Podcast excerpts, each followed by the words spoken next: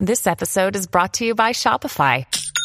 Forget the frustration of picking commerce platforms when you switch your business to Shopify, the global commerce platform that supercharges your selling wherever you sell. With Shopify, you'll harness the same intuitive features, trusted apps, and powerful analytics used by the world's leading brands. Sign up today for your $1 per month trial period at shopify.com slash tech, all lowercase. That's shopify.com slash tech.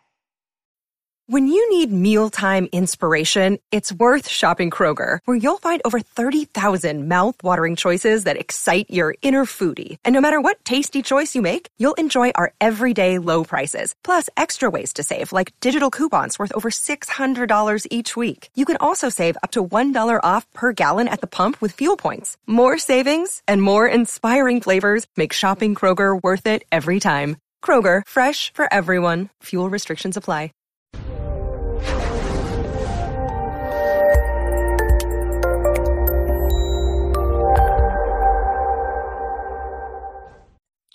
This episode was pre recorded as part of a live continuing education webinar.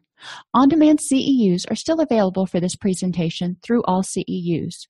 Register at allceus.com slash counselor toolbox. I'd like to welcome everybody to today's presentation on confidentiality, HIPAA, and HITECH.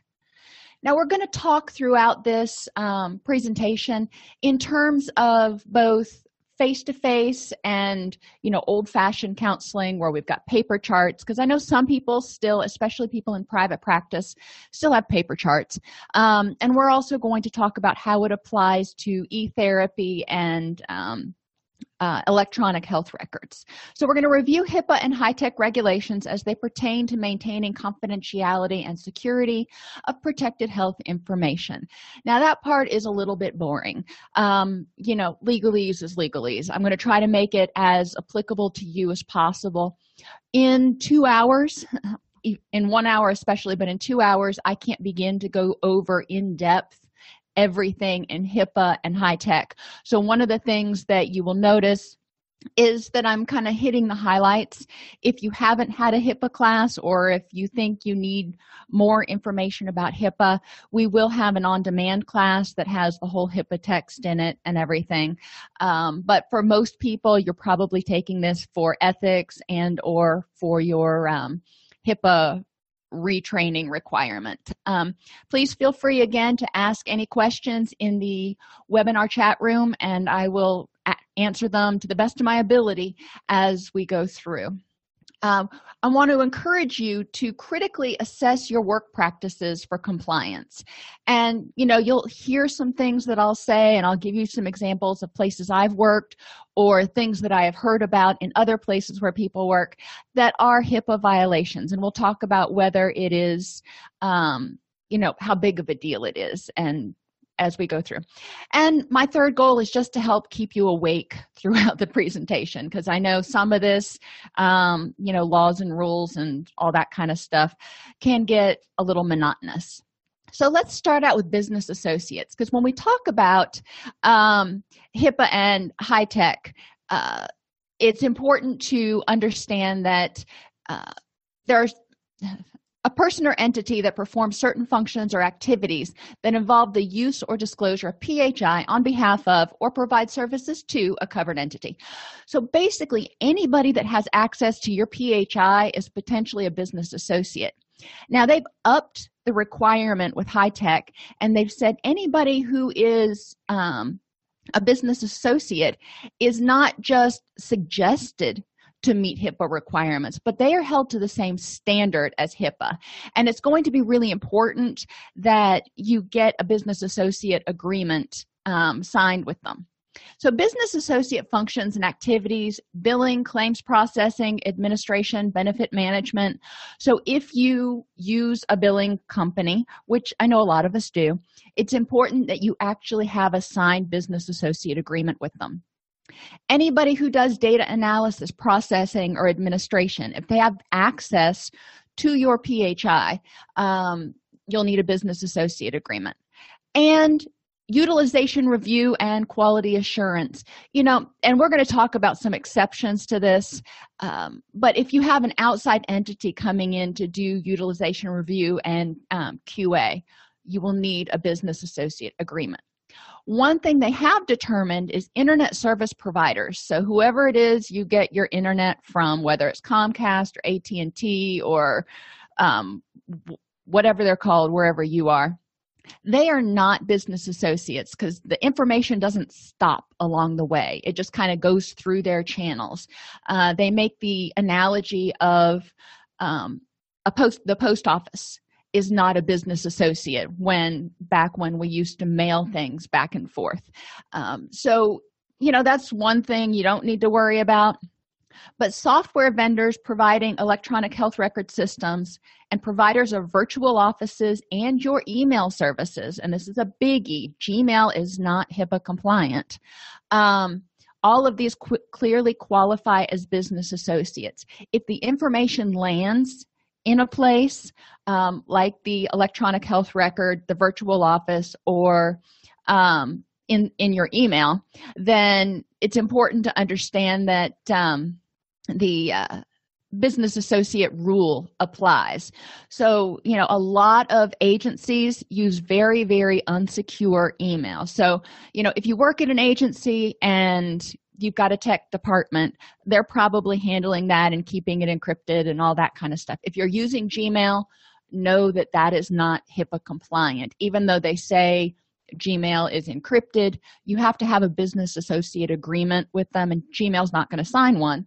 Um, and there are some other technical hurdles that help you understand that they are not hipaa compliant risk analysis is required of the potential risks and vulnerabilities to the confidentiality integrity and availability of protected health information.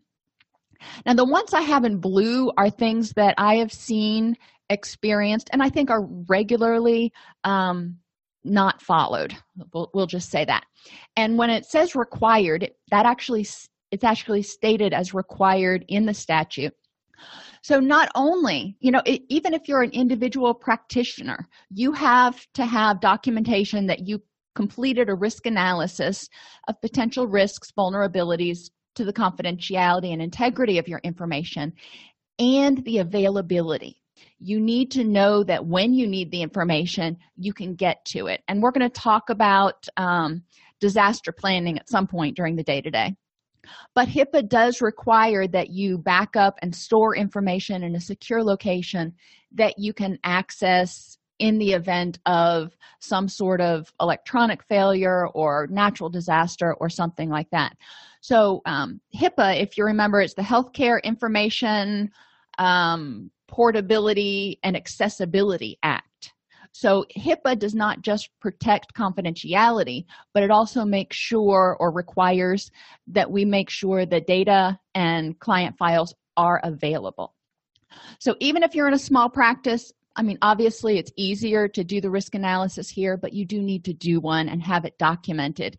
If there is ever a breach they're going to look for your risk analysis documentation risk management is also required. So you have to implement security measures sufficient to reduce risks and vulnerabilities to a reasonable and appropriate level to comply with the statute.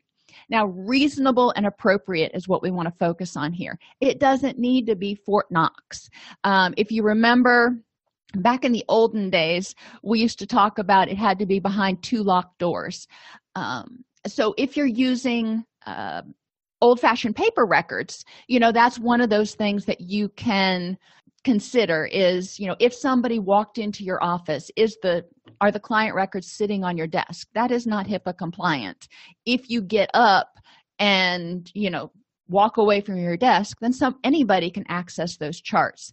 Um, i see this violated a lot. Um, so it's really important to pay attention to what the security measures are. If you do have paper charts how do you store those when you leave your desk? Do you store them in a locked filing cabinet which is you know the ideal solution?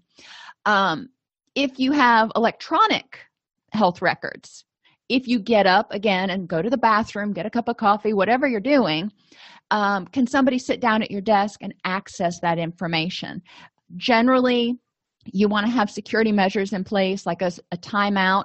So if there's been zero activity on your computer for a minute and a half, it will automatically lock.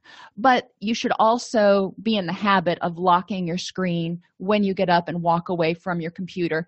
Even if you don't have an electronic health record, if you just um, type your progress notes or something on the um, computer, it's important to make sure that somebody can't access it. And you have to have a sanction policy. If there's, you know, anybody else in your office or if you are working for an agency, they need to have a sanction policy.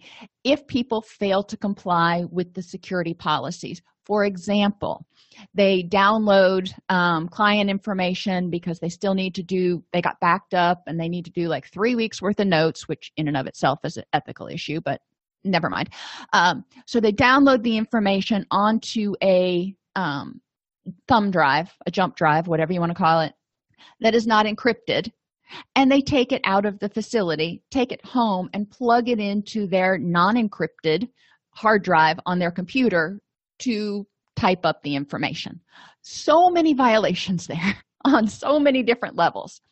So, if they found out that someone was doing that, there, ha- there would have to be some sort of a sanction for it. Now, people need to know ahead of time what the rules are, but you also need to use, obviously, good common sense. Information system activity review is required. So, someone, if you're using an electronic health record or if you're just using your own computer, you need to regularly kind of audit um, who's been trying to access your network, who's been on your network, and if anybody's had access or tried to access anything. Now, at this point, I'll give my little spiel that if you're using any kind of computer, not just a laptop, the entire hard drive needs to be encrypted. Not just the folders that you're working on because when you print it goes to a whole different folder and it gets saved in a print what's called a print spool. Um, so you can theoretically have phi on your hard drive or laptop that is not encrypted even if you had an encrypted file.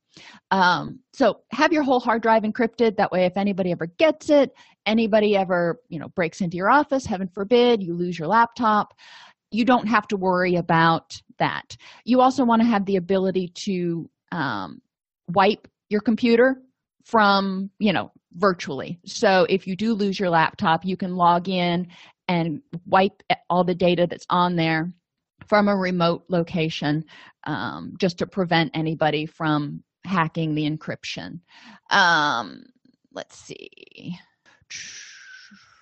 you want to ensure that all members of the workforce have appropriate access to the electronic health, inf- health information or just health information, protected health information, and prevent those who don't from obtaining access to protected health information, electronic or not.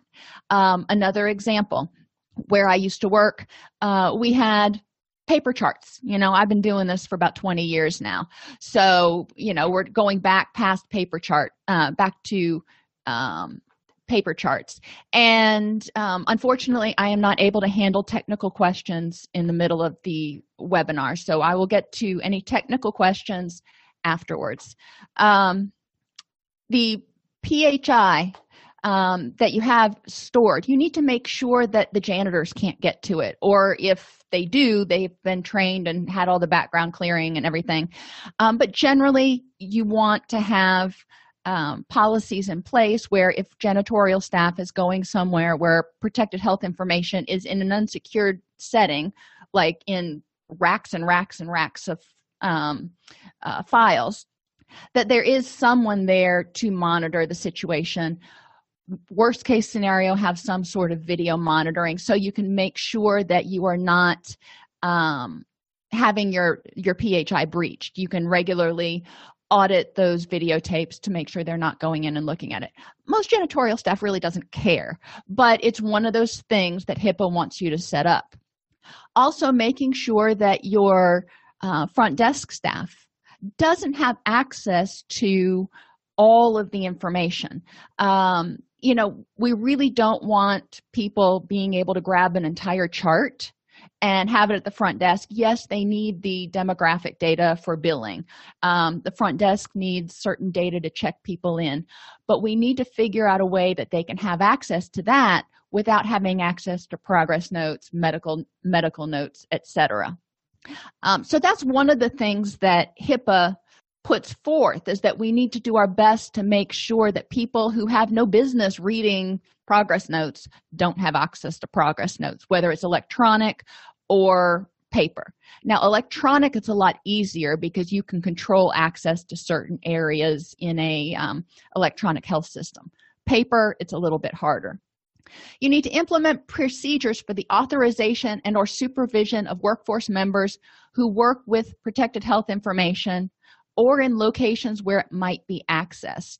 Um, so if you have a one of the places i worked used to have sort of a kiosk where all the clinicians could go log in go to their their clients files and access the data they needed print from there whatever.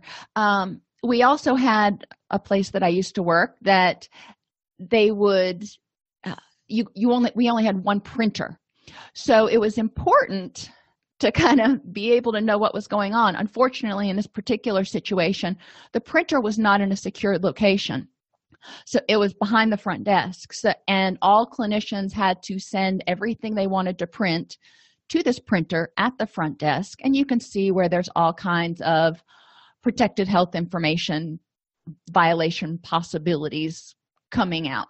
Um, you could have a one clinician get somebody else's progress notes. You could have um, a, a front desk staff get hold of progress notes that they're not supposed to access all kinds of stuff. So it is really important if you're having uh, printing stuff out to make sure that you know that that is secure.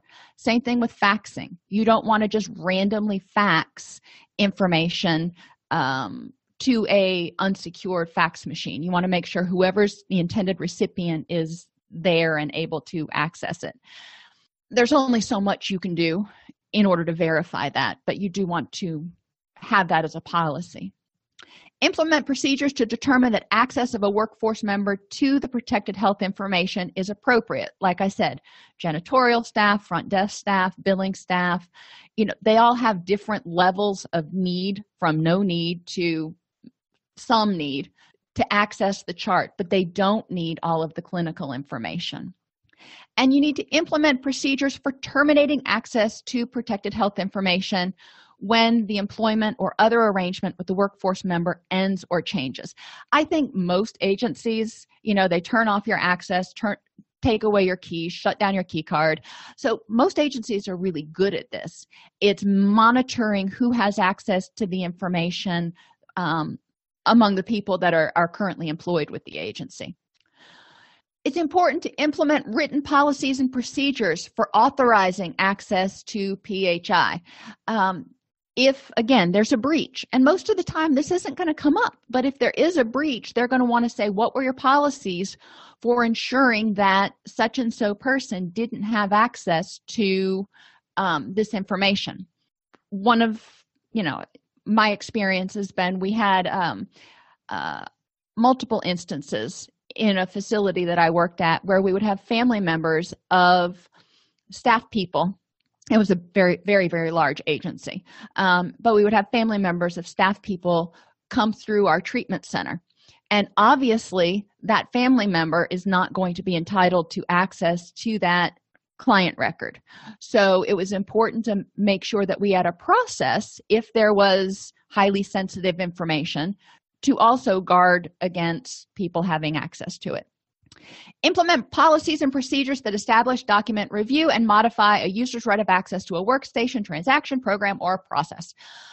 Blech. so if you have virtual workstations how do people log on? You don't want to have everybody logging on using the same username and password really bad mojo because you do, that gives somebody access to stuff they don't need.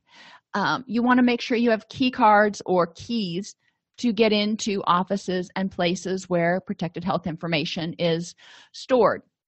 And it's important to also use secure passwords. You don't want to use something like um, uh, you know forgot or some common word. You want to make sure you have a secure password that has capital lowercase and numbers and or special characters in it which can be a challenge to use. One trick um, that i was taught was i have a standard kind of password um, that i use on some things not on my phi but you know if you pick a password for your phi then change it periodically by changing it um, the numbers associated with it either using a particular date like the year or the month that you changed it. So it's easier to remember when you have to update your password. Most places prompt you to update your password every six months. Management. Not only line staff but management as well as anybody who would have access to phi needs to have training for hipaa and HITECH security they need to have access to periodic security updates. Now it doesn't have to be a formal training. Maybe sending out a memo that everybody has to sign off on or you know however your agency wants to do it. But if you um, change electronic health records if there's a security update that people need to know about a change in policy it's important to send that out um, you need to have procedures for guarding against detecting and reporting malicious software. So again if you're using your personal computer to do clinical work you know you have a um, totally encrypted hard drive that's wonderful.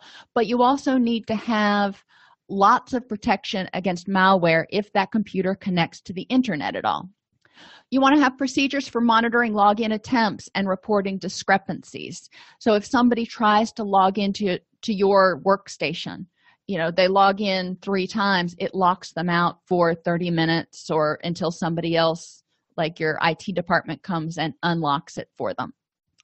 And there needs to be procedures for creating changing and safeguarding passwords. Tell people and make sure they know it and they can be disciplined for it don't write your password and put it in your desk drawer. That's you know and most of you are kind of probably looking around right now.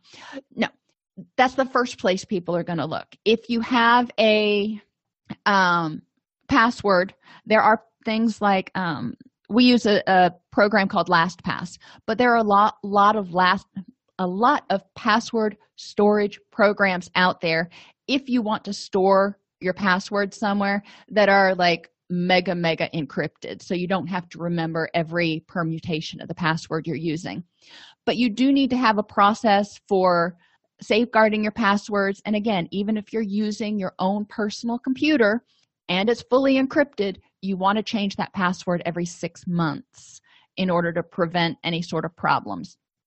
Establish and implement as needed policies and procedures for responding to a disaster that damages system that contain electronic phi and this is also true about paper phi but you know most of the time we don't have a backup copy of the paper record. So you know that's one of the reasons that ephi is is uh, somewhat preferable. But there has to be a written data backup plan. So where are you backing it up? How's it encrypted? Where's it stored? How do you recover it? You know if you have a complete system failure and your um your server just fries and it happens. Um it's important that you have a backup of all the client data somewhere that you can access. Ideally you have and you can set it up so it happens automatically that you've got backups that are occurring very very frequently. If you're in a private practice um, it's not as big of a deal to have it done like every five or ten minutes um, but you can get it as frequently as real-time backup. So anytime anything changes the system runs a backup and stores it somewhere. Off-site so if there is a um, natural disaster or a you know a power fluctuation or something happens you do have a copy of that data. That's required um, the disaster recovery plan has to include procedures and a lot of us who are in private practice haven't done this. Um, it has to include procedures to enable continuation of crit- critical business processes and for the protection and security of ephi while, while operating in emergency mode. So again it's important that you know even if your server fries you can access the information on that backup server for all the clients that you've got today while your IT department is getting you set up again. It's also important that, you know, if there's a natural disaster, and I spent many, many, many years in Florida, and we would have hurricanes, and there are places, tornadoes, whatever. If you are for some reason, you know, can't go back to your facility, it's important to un- be able to access that information from a remote location where you are continuing to provide um, clinical services. So, if you're going to the shelters to meet with your clients, or if you have a temporary shelter set up, um, and we'll talk about this in two classes when we talk about dis- disaster recovery. Um, it, your agency should have a plan in place. So, if your building was completely wiped out, you would have somewhere where you could go and restart treatment relatively quickly um, in order to not disrupt continuity of care or the ability to refer to designated clinicians and the ability for them to access the PHI, um, which obviously they wouldn't have access to unless there was an emergency. But there has to be a disaster recovery plan to maintain continuity of care it is recommended, not required, to implement policies and procedures for periodic testing and revision of these con- contingency plans. Um, again, if you're a small practice, probably not going to be something you have to regularly test. If you are a community mental health agency with 100 clinicians, your IT department's probably periodically testing and making sure that, you know, if the stuff hits the fan, they can actually recoup all of the data. Limit physical access to electronic information systems and the facility or facilities in which they're housed. So, at a clinic, you know, you go in and can people access the electronic information systems? Can somebody just go up to a computer and start working on it? Places I've worked before.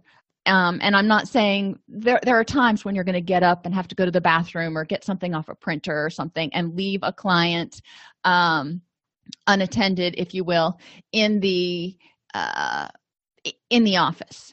But you don't want them to be able to access any of the phi written or electronic. So your computer needs to be locked and you know, encrypted and your paper files. Anything you have written the old fashioned way needs to be in a locked file drawer. People with home offices um, and i see a lot more breaches here where people with home offices have their client information stored you know in a file that is maybe encrypted um, but they're using a profile that everybody else in the family uses. Or they have information on their computer and they don't have all the security measures. So they may be working on a progress note get up go to make supper somebody else sits down at the computer opens it up and jim bob's progress note pops up and everybody in the family potentially could see it. The other place where this comes up is if you're in working in a home office and people you know your families whatever are walking around behind you and you're doing a video chat with somebody or even if you're doing just a chat chat or typing notes and people can walk up behind you start reading what you're typing. Really important to make sure that wherever you're providing the services where, wherever there is protected health information only you can access it or and or people that are you know de- determined that they need to have access to it you also don't want to work on your laptop that has PHI on it on unsecured Wi Fi, such as, you know, I'm just going to work on my progress notes while I sit at Starbucks or McDonald's or something and use their Wi Fi. Potential for being hacked there.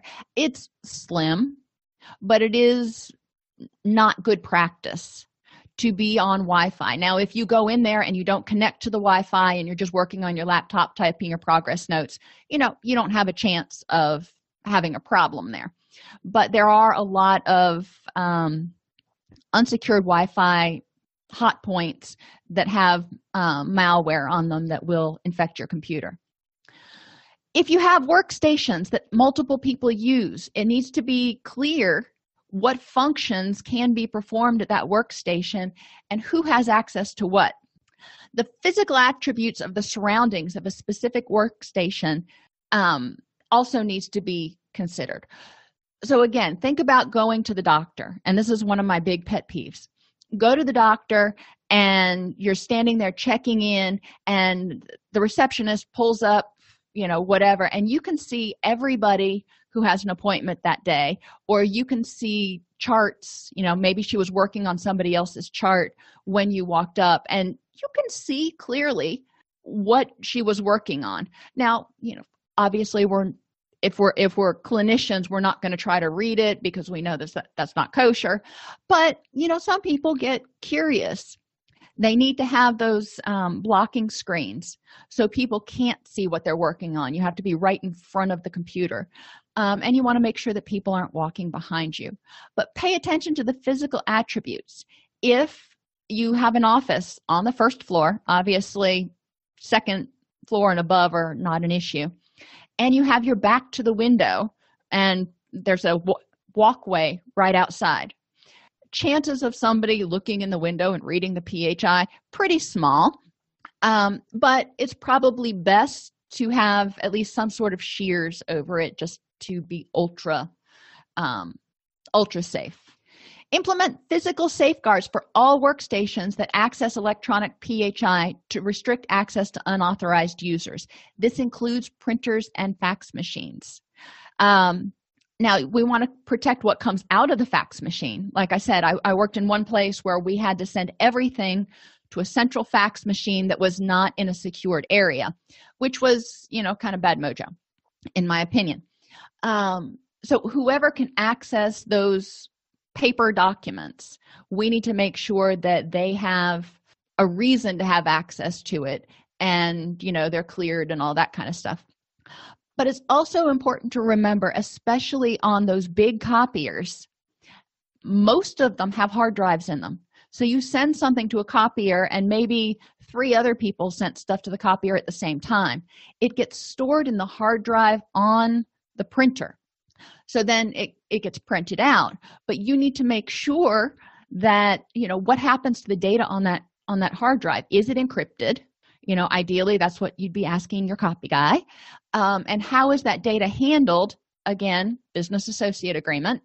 Um, when you get rid of the copy machine or if we if you have to get a new hard drive for your copy machine what happens to that data not something to be concerned about for your you know little desktop printers. They don't have any any um, uh, long-term memory. And once you unplug them you know everything's pretty much gone.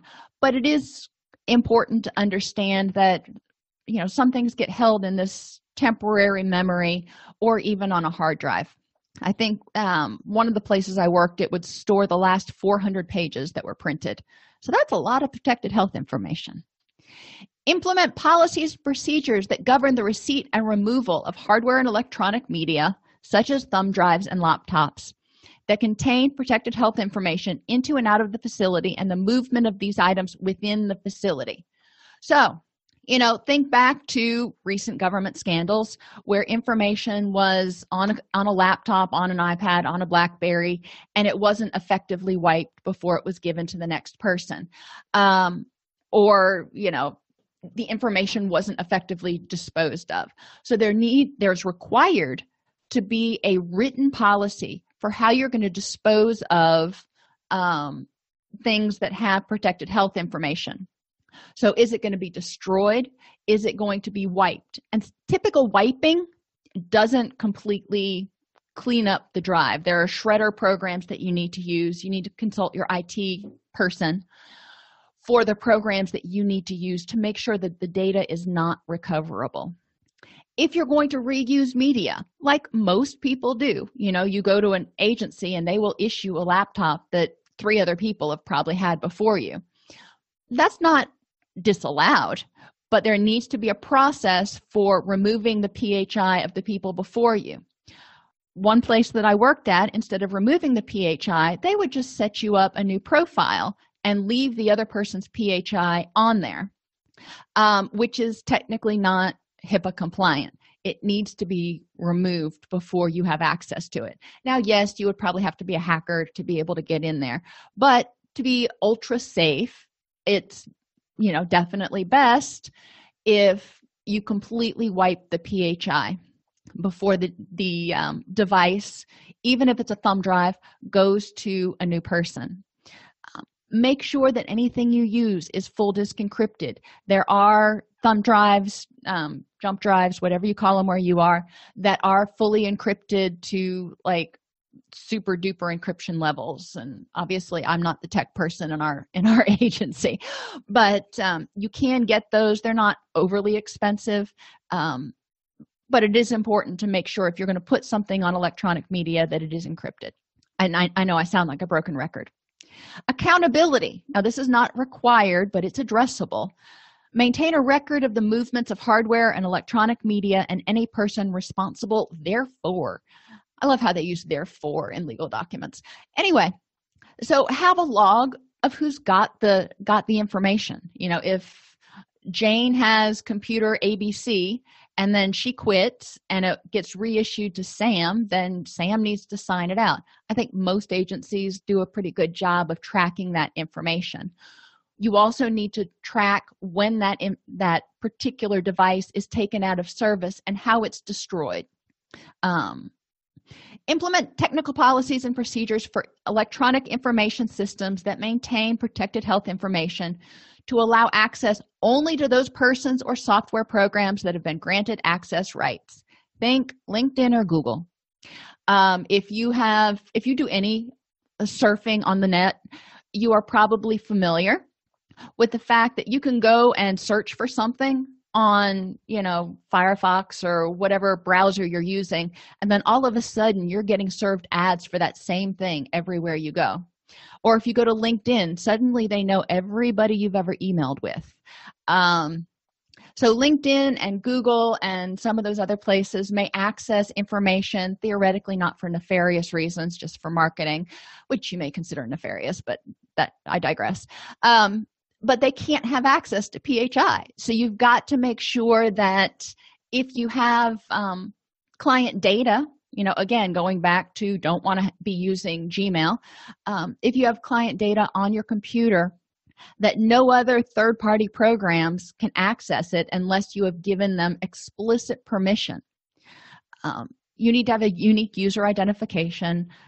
Emergency access is required and again this goes back to the access portion of hipaa. You need to be at be able to access data from a remote site during a natural disaster for example or staff may need to access it in medical emergencies. Another example um, when i was working in clinic uh, we used to have paper charts before um, electronic health records. They were all locked up very securely. So when the billing staff and the um, staff who handled all of the charts were not there nobody could access that data. So if we would have a client fall out and we would have to it was residential facility and we would have to call um, ems we couldn't get to the um, chart right away. So eventually they put in a safe and the program director had the combination to the safe but whoever was on duty had to call the program director to get the combination it was a big issue. Um, so it's important to make sure that whoever needs to access it can access it. Um, automatic log off is addressable. Like i said most of the time um, agencies have it set so after a certain period of inactivity your computer automatically it doesn't just go to sleep but it locks. Um, and that's a good thing to have. Okay uses and disclosures and we're going to get into this a lot more in the second half but it is important to understand and we all do that hipaa has big issues on uses and disclosures a covered entity which is clinicians us is permitted to use or disclose phi to the individual for treatment payment or healthcare operations um, or required by the secretary under subpart c. Okay. Generally there is um, not a big issue with disclosing information to the individual now what information you disclose that can be a matter of policy and whether they have access to progress notes and we'll get into a little bit more of that later but individuals do have the right by HIPAA to access their medical health record um, or at least a summary of the data therein. When using or disclosing to um, P or requesting PHI from another covered entity or business associate, make reasonable efforts to limit the PHI to the minimum necessary to accomplish the intended goal. So, again, if you're asking for information from somebody, you don't need to necessarily know their HIV status and their last 17 progress notes and yada yada. You need their assessment, their discharge summary, their treatment plan. Um, and it's important to only give the minimum necessary unless you have a specific written um, disclosure that's where the client's saying i want you to give you know new clinician jane all of this information. This requirement does not apply to and this is where our legal department is great because there are a lot of caveats. Um, it doesn't require to disclosures to or requests by a healthcare provider for treatment. So for continuity of care you don't have to give the minimum necessary and drag your feet if the client's doc calls you and you know it's their doctor. Um, uses or disclosures made to the individual you don't have to give the minimum necessary. It doesn't mean you won't but it means you aren't required to only give the minimum necessary. There are um, other disclosures that are required by law. When we think about uh, mandatory reporting responses to subpoenas we'll get into that later um, or disclosures that are required for compliance with applicable requirements of this subchapter, such as, um, again, if there is an investigation of um, billing practices or something, law enforcement or the investigating agency, the Secretary of Health and Human Services, may request certain information. Whenever you don't have a signed disclosure and you're disclosing to anyone besides the individual, my recommendation, and I'm not a lawyer, my recommendation is always to check with legal if at all possible and keep it to the minimum necessary. You know good common sense goes a long way here. As a general rule authorization is required. Um, a separate authorization and a lot of agencies actually i've never seen a separate authorization for psychotherapy notes even though it's required. You cannot combine request um, an authorization for release of general chart information with one for psychotherapy notes. Um, authorization is required for um, psychotherapy notes. A covered entity must obtain an authorization for any use or disclosure of psychotherapy notes except to carry out the following treatment payment or healthcare operations used by, used by the originator of the therapy notes for treatment. So if you're giving it to someone else um you know and that kind of conflicts with what we heard earlier about if you need to share information for the continuity of care. So that's where legal comes in. Um, you can use it in internal training programs. It's best to take the information and um, redact any identifying patient information um, and uh, you don't need a separate disclosure for psychotherapy notes um, if you are defending yourself in a legal action or other proceeding brought by the individual against you as the clinician or the agency. Authorizations are not valid. Yes, we are bad about these a lot of times, which is why it's all blue. Um, if the documentation has the following defects the expiration date has passed or the expiration event has occurred um, and in response to the question about whether this varies by state or HIPAA is overarching, HIPAA is a federal requirement. Now, states ha- will also have requirements and restrictions, which we'll talk about, for example, when we get to um, notifying people about communicable diseases. So, states may have more restrictive guidelines that you know add on to HIPAA. It's really important to be aware of. Um, if the expiration date has passed so if you put on there for the duration of treatment and the client has discharged then that treatment authorization is no longer valid it is better to have an actual date um, if the authorization has not been filled out completely please don't have blank signed authorizations in your chart. Um, it makes my skin crawl whenever i see that because so much bad can happen. So if a client needs to have to sign an authorization they're just going to have to bring them happy selves back in or mail a written one to you. If the authorization is known by the covered entity to have been revoked and there is debate on this so again consult legal about whether the revocation can be verbal or it has to be written. Um, my training has said verbal or written revocation is sufficient to um, invalidate the the authorization. So look at your um, authorization documents um, and make and see what they say when somebody is signing a release of information. Does it say they have to revoke it in writing or can it be verbal? Um, but again from an ethical standpoint if i know in good faith that my client has revoked authorization even if they haven't given me written written um, revocation yet i'm not going to release that information. That's me authorization um, is also invalidated if it's known to be false. So if you know somebody put false information about their date of birth or who they are you know john smith uh, comes in and is trying to get information about jane doe. Well i guess that wouldn't work. About sam spade.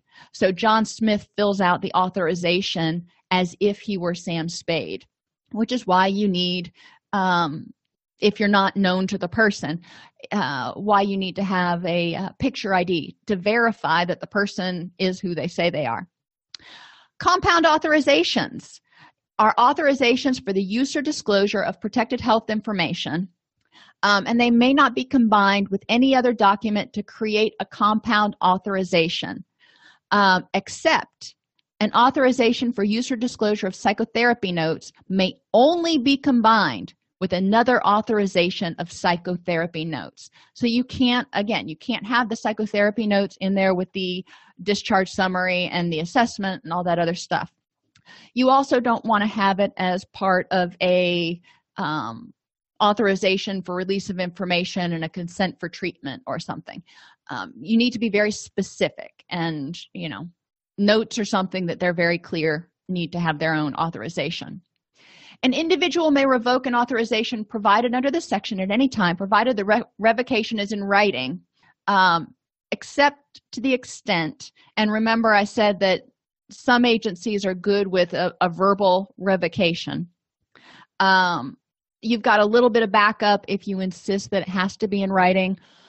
Um, be, with this section right here um, but again we're going with looking at ethics as well as the letter of the law okay so if they have um, and a person can revoke their consent for release of information in writing except if the covered entity has taken action in reliance thereon. So if for some reason you need it in order to complete billing or um, something else where if they revoke it it significantly hurts the agency then uh, that could be that could be a problem. Um, and potentially you could deny them the ability to revoke their authorization.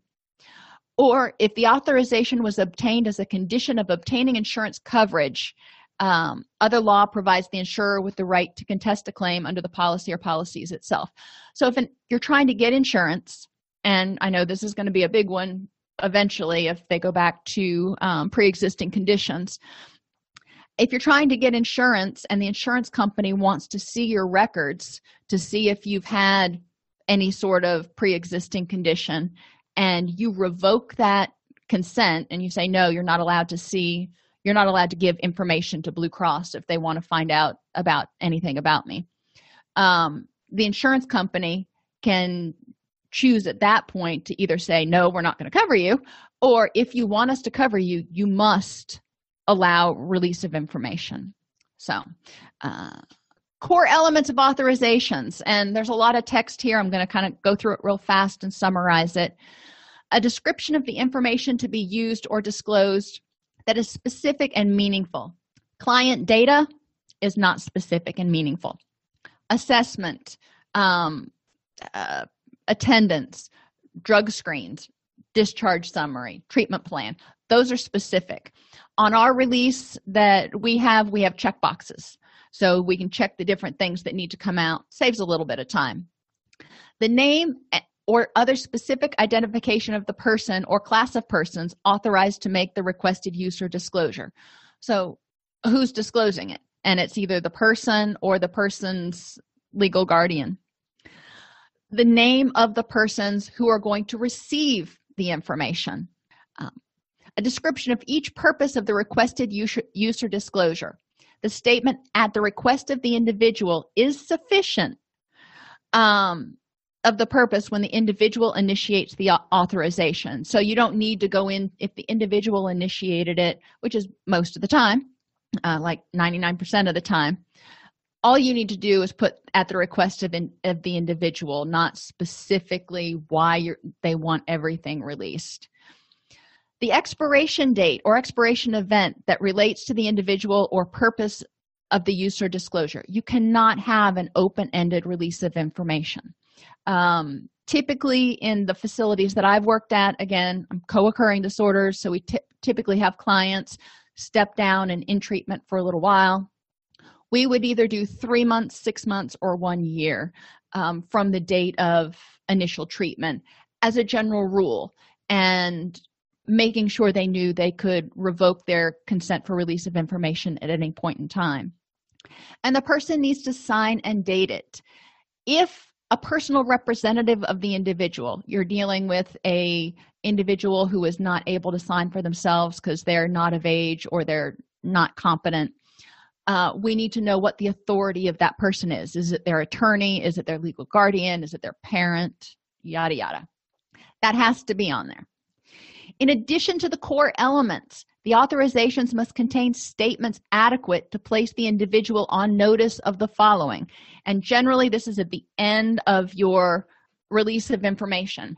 And i know i'm going through this in just extremely minute detail but it's important because we use these so often.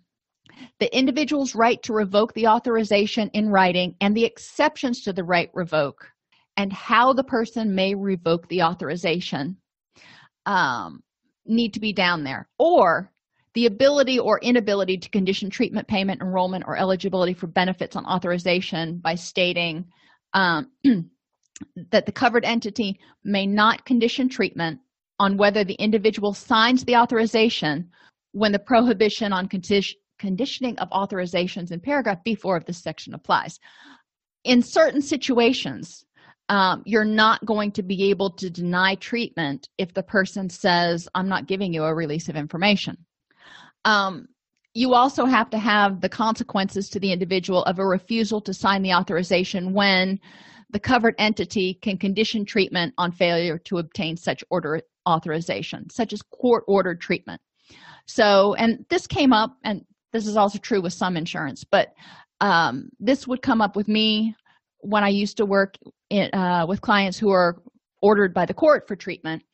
If they did not release sign the release of information for their probation officer i had to you know make them known make them aware ahead of time that this would probably result in the violation of their probation. That's just the way it was. They were coming to us um, as a result of a court order. Um, and they could talk with their attorney and do all that kind of stuff. However um, if if they didn't sign the release of information these were the potential consequences. And you do need to have the potential for information disclosed pursuant to the authorization to be subjected to redisclosure by the recipient and no longer be protected. So if you give it information to somebody else like john smith wants information released to sally sally sue we need to have a statement at the bottom that says we can't guarantee the security of information if we release it to this other person who is probably not protected under um, the HIPAA requirements. Plain language needs to be there. No legalese, no therefores, no party of the first parts. It has to be written so the average person can read and understand it, and the individual must get a copy. HIPAA indicates which situations, um, in which situations information may be disclosed. However, many agencies and providers are bound by other regulations, such as the Code of Federal Regulations 42, Part 2, which applies to any agency that provides substance abuse treatment, as well as state regulations, which may be more rigid. Seek guidance from a qualified legal professional regarding implementation of HIPAA and confidentiality requirements. This presentation reviews highlights from HIPAA code and is not a comprehensive guide for confidentiality or HIPAA compliance. HIPAA requires that written and electronic protected health information be maintained with reasonable security. Providers must implement technical policies and procedures for electronic information systems that maintain electronic protected health information to allow access to only those persons or software programs that have been granted access rights. Providers must have policies for emergency access, such as in the case of a natural disaster or medical emergency, and are required to develop and implement written policies and procedures that establish, document, review, and modify a user's right to access a workstation, transaction, program, or process. And I will give you a hint. This um, chart or this slide is going to be important to you in the in the very very near future HIPAA requires that PHI be backed up and stored in a secure location and that electronic PHI be encrypted, wiped from devices before re- reissuing them, and maintained behind security protocols which limit access to only approved people. A separate consent must be signed for psychotherapy uh, notes, and a valid consent for release of information must be completely filled out and contain certain very explicit information or it is invalid and disclosure based on an invalid release is prohibited breathing okay so if you are in a private practice situation and do not have access to a legal department what would be a good resource for legal advice for ephi information and guidance? I would start with your um, local uh, or not your local but your state board your state ethics board and see if they have um, uh, free legal advice. Look to um, universities in your area that have uh, law schools a lot of times they have um, uh, law clinics where you can get advice. There are also services um, and it used to be called prepaid legal but that you can sign up with that can help you um, for a minimal charge. I, I don't know what we pay for month per month anymore. When we signed up it was like seven dollars a month or something but um you can access an attorney at any point and run questions by them and you know get some minimal stuff answered the other um, place that that you might check is with your um, your insurance provider so you know whoever does your liability insurance you know they are wanting to make sure that you aren't held liable for any sort of HIPAA violations either. Um, so they may have some suggestions, they may have some training on it um, if they uh, if you don't have a legal department to access. Those would be the first places I would check if I was looking for low cost and affordable access to an attorney. If you enjoy this podcast, please like and subscribe either in your podcast player or on YouTube. You can attend and participate in our live webinars with Dr. Snipes by subscribing at allceus.com slash counselor toolbox. This episode has been brought to you in part by allceus.com, providing 24-7 multimedia continuing education and pre-certification training to counselors, therapists, and nurses since 2006. Use coupon code Counselor Toolbox to get a 20% discount off your order this month.